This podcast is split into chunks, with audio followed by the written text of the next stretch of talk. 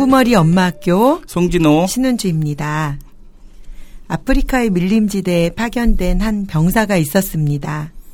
그가 파견된 지 얼마 되지 않아 그의 부대는 그 병사만 빼고 전멸하고 맙니다.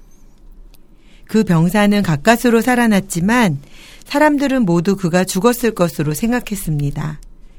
6개월 뒤 그 병사는 혈혈 단신으로 밀림을 헤쳐나와 구조되었습니다. 병사를 구출할 당시 병사의 손에는 지도 하나가 꼭 쥐어져 있었습니다. 많은 사람은 말했습니다. 역시 그는 밀림의 지도를 가지고 있었기 때문에 살아난 거야. 하지만 그가 펼쳐 보인 종이에는 밀림의 지도가 아닌 영국의 지하철 지도가 그려져 있었습니다. 그는 영국의 지하철 지도를 보면서 살아서 영국에 돌아갈 수 있다는 희망을 되새기면서 그 위험한 밀림을 헤쳐나올 수 있었던 것입니다. 저희도 학부모님들께 희망이라는 메시지를 전하고자 합니다. 오늘 자녀의 모습이 실망스럽더라도 희망을 버리지 마세요. 그러면 반드시 희망하는 모습의 자녀를 만나시게 됩니다. 안녕하세요. 저는 신은주입니다. 저는 송진호입니다. 제 소개를 먼저 하겠습니다. 저는 경희대 한의대를 졸업했고 연대 교육대학원에서 교육학으로 석사를 받았습니다. 그리고 현재 한의원 원장으로 일하고 있고 메타학습연구소 대표로 있습니다. 제가 처음 한의원을 개원했을 때 대치동 주변에서 한의원을 하고 있었습니다. 대치동에서 학생들과 학부모님들을 접하면서 교육 1번지라고 얘기하는 그곳에서 교육에 대해서 다양한 종류의 여러 가지 신념들을 듣게 되었는데 제가 그동안 알고 있었던 내용들과 다른 내용들도 많이 있었고 또 그런 내용들이 어떻게 교육학에서는 수렴이 되고 있는지를 궁금해서 교육학을 공부하게 되었습니다.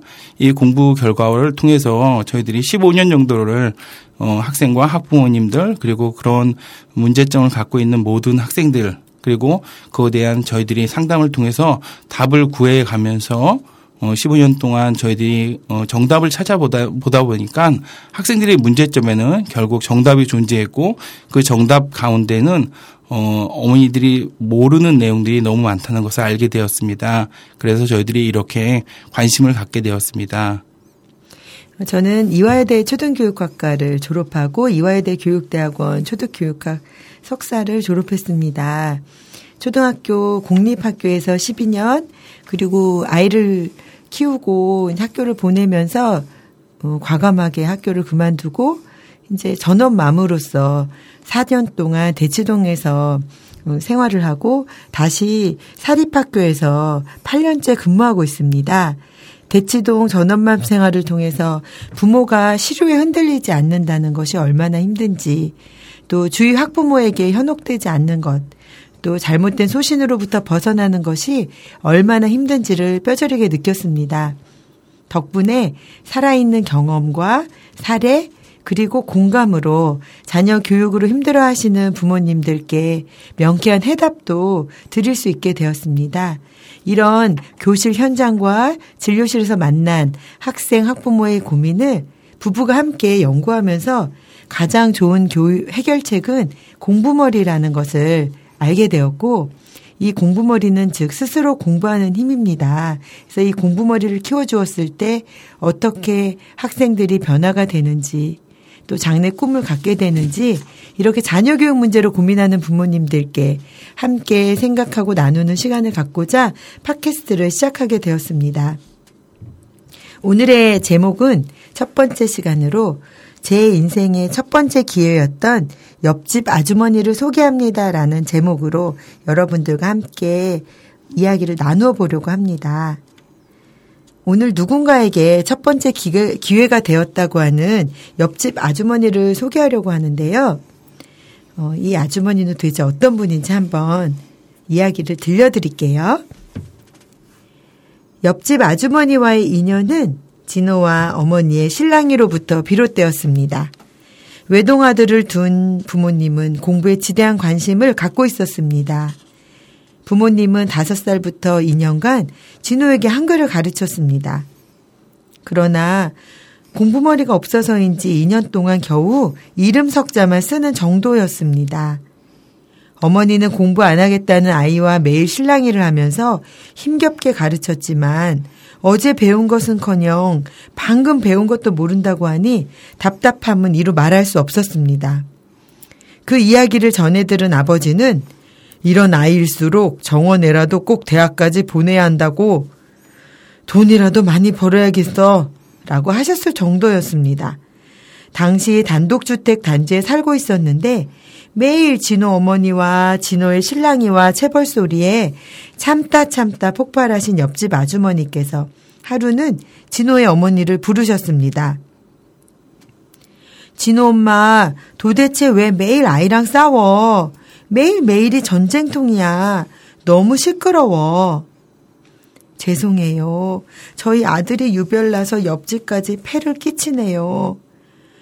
그렇게 싸워서 어떻게 아이를 가르치겠어. 그러니까요. 저도 걱정이에요. 아이가 공부머리가 없나 봐요. 진호 엄마, 무슨 유치원생을 두고 공부머리를 우는애. 공부머리는 타고나는 지능과는 달라서 얼마든지 키워줄 수 있어. 이제부터라도 공부머리를 키워주면 되지. 공부머리를 키울 수 있다고요? 정말요? 저 좀 가르쳐주세요. 진호가 첫애라서 도무지 제가 애를 잘못 키우나 봐요. 요즘은 진호 걱정에 잠이 다 안 올 지경이에요. 옆집 아주머니는 진호의 어머니보다 10살 이상 연세가 많으신 분으로 옆집 형 누나의 공부에 진호와 어머니의 소란이 방해가 되어 부르신 것이었죠. 그 당시 옆집 형은 고등학교 2학년, 누나는 중학교 3학년 학생이었습니다. 이때의 만남이 계기가 되어 진호 어머니는 옆집 아주머니의 교육 노하우를 전수받게 되었습니다. 당시 옆집 아저씨는 서울대 정외과, 아주머니는 서울대 영문과 출신이셨고 나중에 옆집 형은 서울대 사회학과, 누나는 서울대 영문학과에 입학했습니다. 이런 집안의 교육 노하우를 어머니께서 전수받으신 것입니다. 아이러니하게도 시끄럽게 한다는 이유만으로 말입니다. 그날 이후 어머니는 의문이 생길 때마다 옆집 아주머니를 찾았고 옆집 아주머니를 사부님으로 모시며 노하우를 전수받게 되었습니다. 옆집 아주머니의 등장으로 진호의 인생은 바뀌게 되었습니다. 옆집 아주머니의 자녀교육 노하우 전수를 통해 진호는 말썽꾸러기였던 유치원생에서 완전한 모범생으로 탈바꿈하였습니다. 진호 어머니가 기억하기로는 첫 번째 옆집 방문 후 단 5일 만에 한글을 읽고 쓰게 되었다고 합니다. 옆집 아주머니의 공부머리를 만드는 비법은 놀랍게도 과거에만 통하는 비법이 아니었습니다. 현재에도 꾸준히 어느 집에선가 실천되고 있는 살아있는 비법이었습니다. 공부로 일가를 이룬 전문직 가정이나 일부 대치동의 가정에서 오늘도 사용되고 있으며 그 자녀들도 국내와 해외 유명 대학에 입학함으로써 그 효과가 명확하게 드러났습니다. 이제부터 진호 어머니께서 전수받으신 공부 비법과 15년간 학생들과 학부모님들을 상담하며 알게 된 공부머리 만드는 비법을 팟캐스트를 통해 소개하려고 합니다. 이미 눈치채셨겠지만 그 진호가 누군지 아실 것 같죠? 지금 어떻게 보면 이 이야기만 가지고는 공부머리 만드는 비법이 딱 명확하게 생각이 안 되실 수도 있는데요. 이 경험자인 송진호 원장님께 한번 이 아주머니를 만났을 때 어땠는지 한번 들어보도록 하겠습니다. 저희 어머니께서 2년 동안 열심히 가르쳐 주시는데 불구하고 제가 정말 제 이름 석자도 제대로 못 쓰고 있을 때 옆집에 저희 어머니께서 다녀오신 다음부터 저한테는 마력과 같은 공부할 수 있는 힘이 생겼어요.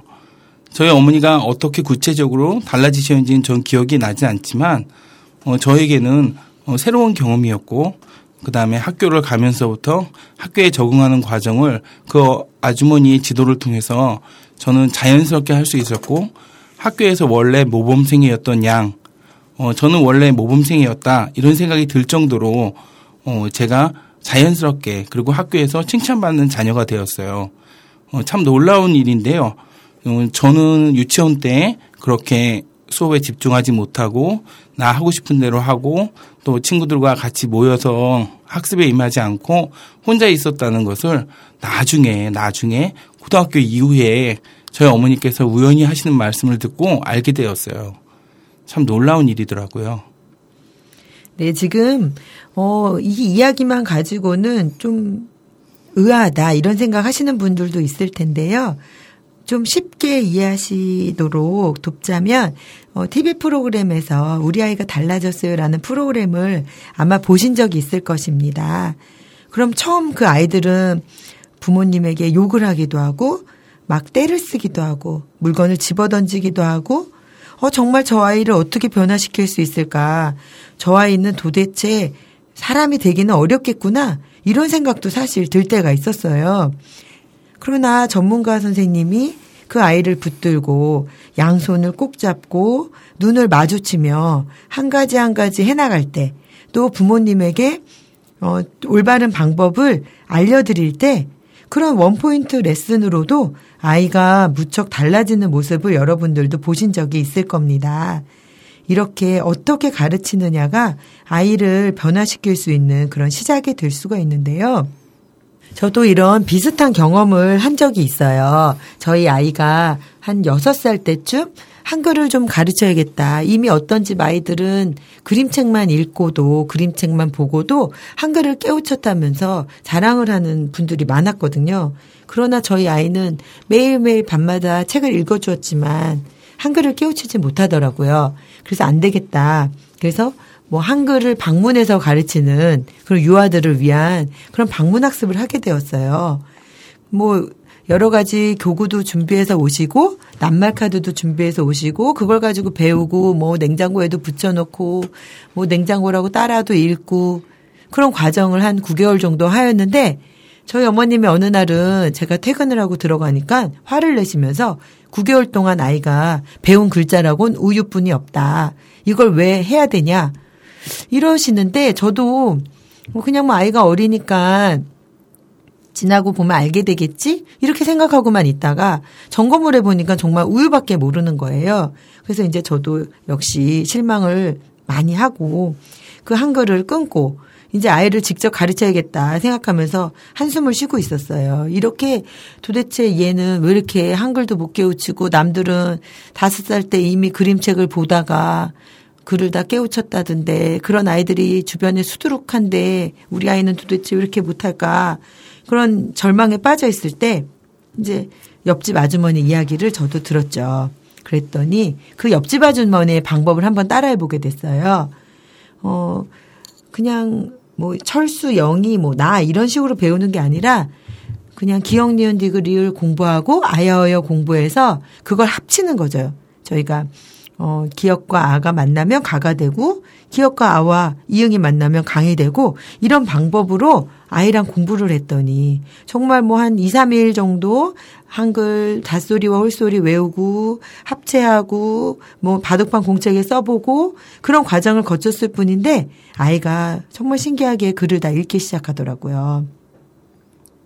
그래서 이전까지 제가 아이고 우리 아이는 왜 이렇게 도대체 뭘 알지를 못하고 이걸 도대체 남들하고 다를까 이렇게 생각하던 데서 깨우침을 갖게 된 거죠. 저야말로 한계의 깨우침을 갖게 된 거죠. 아, 이렇게 뭔가 어떤 방법으로 가르쳤는지 또 어떤 방법으로 안내했는지에 따라서 아이가 달라질 수 있구나. 이게 무슨 아이가 능력이 있고 없고의 문제라기보다는 어떻게 접근했느냐가 다르구나라는 생각을 하면서 저도 공부머리라는 것은 지능과 달라서 가르치고 또 이렇게 무조건 타고나고 이런 것이 아니라 배워 나가는 거구나, 알게 되는 거구나, 또 키워지는 거구나 그런 경험을 하게 됐어요. 그리고 또 미국에서 저희 반 아이 중에 미국에서 이제 조기 유학은 아니었고 부모님이 근무하러 가시는 데 따라갔던 아이가 하나 있었거든요. 매우 잘 울고 여린 그런 아이였는데 미국에 가서 생활을 하니까 플랫페이스라고 놀렸다는 거예요. 우리는 이제 아무래도 우리는 뭐 외국인을 보면 코쟁이라고 하잖아요. 그런 것처럼 미국인이나 뭐 서양 사람들이 볼 때는 우리는 이제 코가 굉장히 낮게 느껴지는 거죠. 그러니까 오죽하면 평평한 얼굴이다 이런 놀림을 받았던 거죠. 그러니까 이 아이가 이제 틱이 생긴 거예요. 너무 아이들에게 괴롭힘, 뭐 이렇게 큰 괴롭힘을 받은 건 아니지만 그렇게 놀림을 받고 하니까 또 왜 엄마 집에 오면 엄마 왜 아이들은 얼굴이 하얀데 나는 얼굴이 노랗지? 그런 괴로움을 막 호소하고 이제 그러던 아이가 그러니까 뭐 아무래도 학교 생활에서도 자신감이 없었겠죠. 그런데 그 아이가 이제 수학이 공부하기를 시작하면서 수학을 굉장히 잘한다는 걸 알게 된 거예요. 다른 서양 아이들이 볼 때 같은 반 아이들이 볼 때 이 아이가 유독 수학을 잘하고 그러면서 이 아이가 별명이 플랫페이스에서 매스보이로 바뀐 거예요. 수학소년이다 이렇게 바뀌자 이 아이가 생활하는 그런 태도라든가 그런 뭐 친구들과의 관계라든가 이런 게 모두 많이 바뀌었죠. 이렇게 아이가 어떤 그런 계기를 맞이하느냐에 따라서 아이는 굉장히 달라질 수 있다. 그런 걸 저도 많이 아이를 가르치면서 많이 느끼게 되거든요. 이렇게 아이가 어떤 변화를 맞이하느냐, 어떤 계기를 갖게 되느냐, 또 어떻게 가르치느냐에 따라서 많은 변화가 생기고 그 아이가 갖고 있는 어떤 잠재력을 키울 수도 있고 또 공부머리들을 키울 수도 있다는 것을 이제 생활 속에서 또 가르치는 아이들과의 만남 속에서 이제 알게 되었는데요. 아마 원장님도 15년 동안 많은 학생들과 학부모를 상담하시면서 또 이런 비슷한 사례가 있을 것 같아요. 한번 사례를 좀 소개해 주시면 어떨까요? 저도 저랑 비슷한 학생을 본 적이 있어요. 저처럼 수업 시간에 유치원 때 앉아있지 못하고 또 수업 시간에 하고 싶은 얘기를 마음대로 하고 또 돌아다니면서 수업에 집중하지 못하는 그래서 유치원 선생님들이 초등학교를 가려고 하니까 너무 걱정이 되신다고 그 어머니에게 학교에 가서 그 아이가 나오지 못하도록 학교 문 앞에서 지키고 계시라고 이야기할 정도로 굉장히 수업에 집중하지 못하고 힘들어하는 학생이 있었어요. 그 어머니께서는 어찌할 줄을 모르셨어요. 매일 학생에게 유치원에 가서 집중하고 또 선생님 얘기할 때는 잘 따라하고 또 선생님과 같이 학생들과 같이 이렇게 친구들과 같이 잘 모여서 수업에 집중하라고 이렇게 신신당부를 했지만 언제나 대답은 네였고 갔다 오면 또 어김없이 선생님한테 전화가 오곤 했었어요. 그래서 그 학생을 저희가 상담을 하게 되었는데 그 학생하고 얘기를 하면서 제가 제일 먼저 사용한 것은 그 학생에게 학생이 너는 여지껏 유치원 어린이였는데 이제부터는 학생이 되는 거라고 이제 학교에 가게 되면 학생이 되는데 학생은 공부하는 사람이라고 학생은 굉장히 좋은 거라고 공부를 열심히 하면 네가 이제부터는 훌륭한 사람이 될 수 있다고 그 아이의 손을 꼭 붙잡고 눈을 바라보면서 진중하게 얘기를 해줬어요. 그리고 그 아이에게 언제나 수업 시간에 선생님이 말씀을 하시면 너는 무조건 입을 다물고 선생님 눈을 바라보라고 선생님이 물어보실 때만 대답을 하고 그 외에는 항상 눈을 바라보는 거라고 학생은 원래 그러는 거라고 이렇게 이야기를 하면서 그 아이를 연습시키기 시작했어요. 거짓말처럼 아이가 달라지기 시작했는데 불과 몇 번 만에 아이가 태도가 바뀌었고 또 수업 시간에 집중할 수 있도록 바뀌었어요. 사실 작은 팁인데 어머니들께서 공부머리라고 생각하시면 머리를 좋게 하거나 좌뇌나 우뇌를 사용하거나 또 아니면 이 머리 IQ를 생각하시는 경향이 많이 있으신데 그게 아니고 태도나 습관이나 집중할 수 있는 것 이런 모든 면들이 공부머리를 키우는데 굉장히 중요한 것들이에요. 그래서 아이들이 이 공부머리를 키워나갈 수 있도록 아이들 스스로는 그 방법을 모르기 때문에 어머니께서 잘 가이딩을 해주시면 좋은 결과를 기대할 수 있습니다. 네, 저도 이 이야기를 들으면서 또 생각나는 일이 있어요. 저희 아이도 혼자 자라서 그런지 굉장히 이야기하는 걸 좋아했어요. 그래서 학교에 가면 좀 친구들하고도 이야기하는 걸 좋아하고 뭐 선생님한테도 이야기하는 걸 좋아하고 수업도 좀 다소 산만하고 이제 그런 상태였거든요. 그래서 제가 아침마다 학교 가는 아이를 붙들고 매일 선생님 말씀 잘 듣고 와. 선생님 말씀 잘 들어야 돼. 공부 열심히 하고. 이런 정말 피상적인 이야기를 많이 했어요. 저도 학교에서 계속 아이들을 가르치지만 제가 가르치는 아이들은 집에서 잘 부모님과 약속을 하고 와서인지 학교 와서 잘 앉아있고 말도 잘 듣고 설명도 잘 듣고 그래서 이제 모든 아이들은 다 그렇다 생각하고 저희 아이도 그럴 거다 믿고 그냥 선생님 말씀 잘 들어라 이런 정말 어머니들이라면 다 하시는 아침마다 하시는 그런 이야기를 저도 했거든요. 근데 이제 상담을 하러 가보면 담임 선생님의 설명을 들어보면 전혀 그렇지가 않은 거예요. 아이가 선생님 말씀을 잘 들었다기보다는 친구들과 짝꿍과 이야기도 많이 하고 선생님한테 집중하지 못하고 좀 돌아다니고 뭐 이런 이야기를 들으면서 집에 돌아오면 바로 아이에게 너는 왜 선생님 말에 집중하지 않았느냐. 왜 선생님 말을 잘 들으라고 했는데 너 그렇게 했다고 대답을 하고선 학교에 가서 왜 안 그랬느냐 이렇게 얘기를 하면 아이가 자기는 잘했다고 하는 겁니다. 항상 자기는 말씀도 잘 들었고 뭐 돌아다니지도 않았고 이야기도 안 했다고 그런 과정을 거치면서 아, 이 아이가 거짓말을 하는 건 아니다. 이 아이가 정말 자기는 잘 듣는다고 들었다. 물론 중간중간 이야기를 하고 짝꿍과 이야기도 하고 돌아도 다녔지만 자기는 듣긴 들었다는 거죠. 그래서 자기는 잘 들었다고 주장하는 그런 일들이 반복이 되었어요.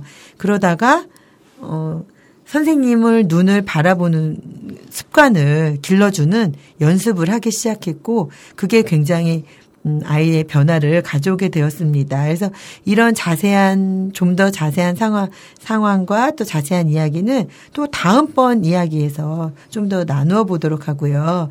오늘은 첫 시간을 마무리하려고 합니다. 여러분들 혹시 컬럼버스의 달걀 이야기를 들어보셨나요? 어떤 사람이 달걀을 세우는 사람에게는 상품을 주겠다고 자판을 버리고 많은 사람들을 모아놓고 그런 가능한 사람이 있으면 나와보라고 하고 있었습니다. 사람들이 달걀을 쳐다보니 뭐 그 달걀을 도저히 세울 수가 없죠. 옆으로도 해보고 아래로도 해보지만 달걀은 떼구르르 구르기 일쑤였습니다. 그래서 다들 이건 방법이 없다라고 생각하고 있을 때 컬럼버스가 나가서 달걀의 뾰족한 한 부분을 톡톡 조금 깨뜨리고 세웠어요. 많은 사람들은 그렇게 하면 뭐 못 세울 사람이 어디 있겠냐며 말도 안 된다고 상품을 줄 수 없다고 뭐 이런 이야기를 했지만 그때 컬럼버스가 이렇게 생각을 변화시키는 것은 어려운 일이라고 작은 생각의 변화가 이런 불가능해 보이는 일도 가능하게 만든다고 했습니다.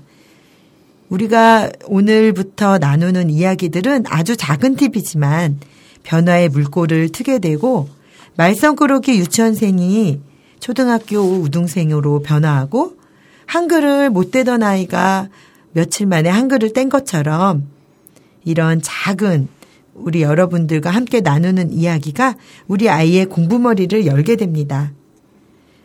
공부머리는 얼마든지 키울 수 있습니다. 지능은 타고나는 것이지만 공부머리는 다릅니다. 오늘부터 같이 한번 시작해보세요. 지금까지 공부머리 엄마학교 송진호, 신은주였습니다. 감사합니다.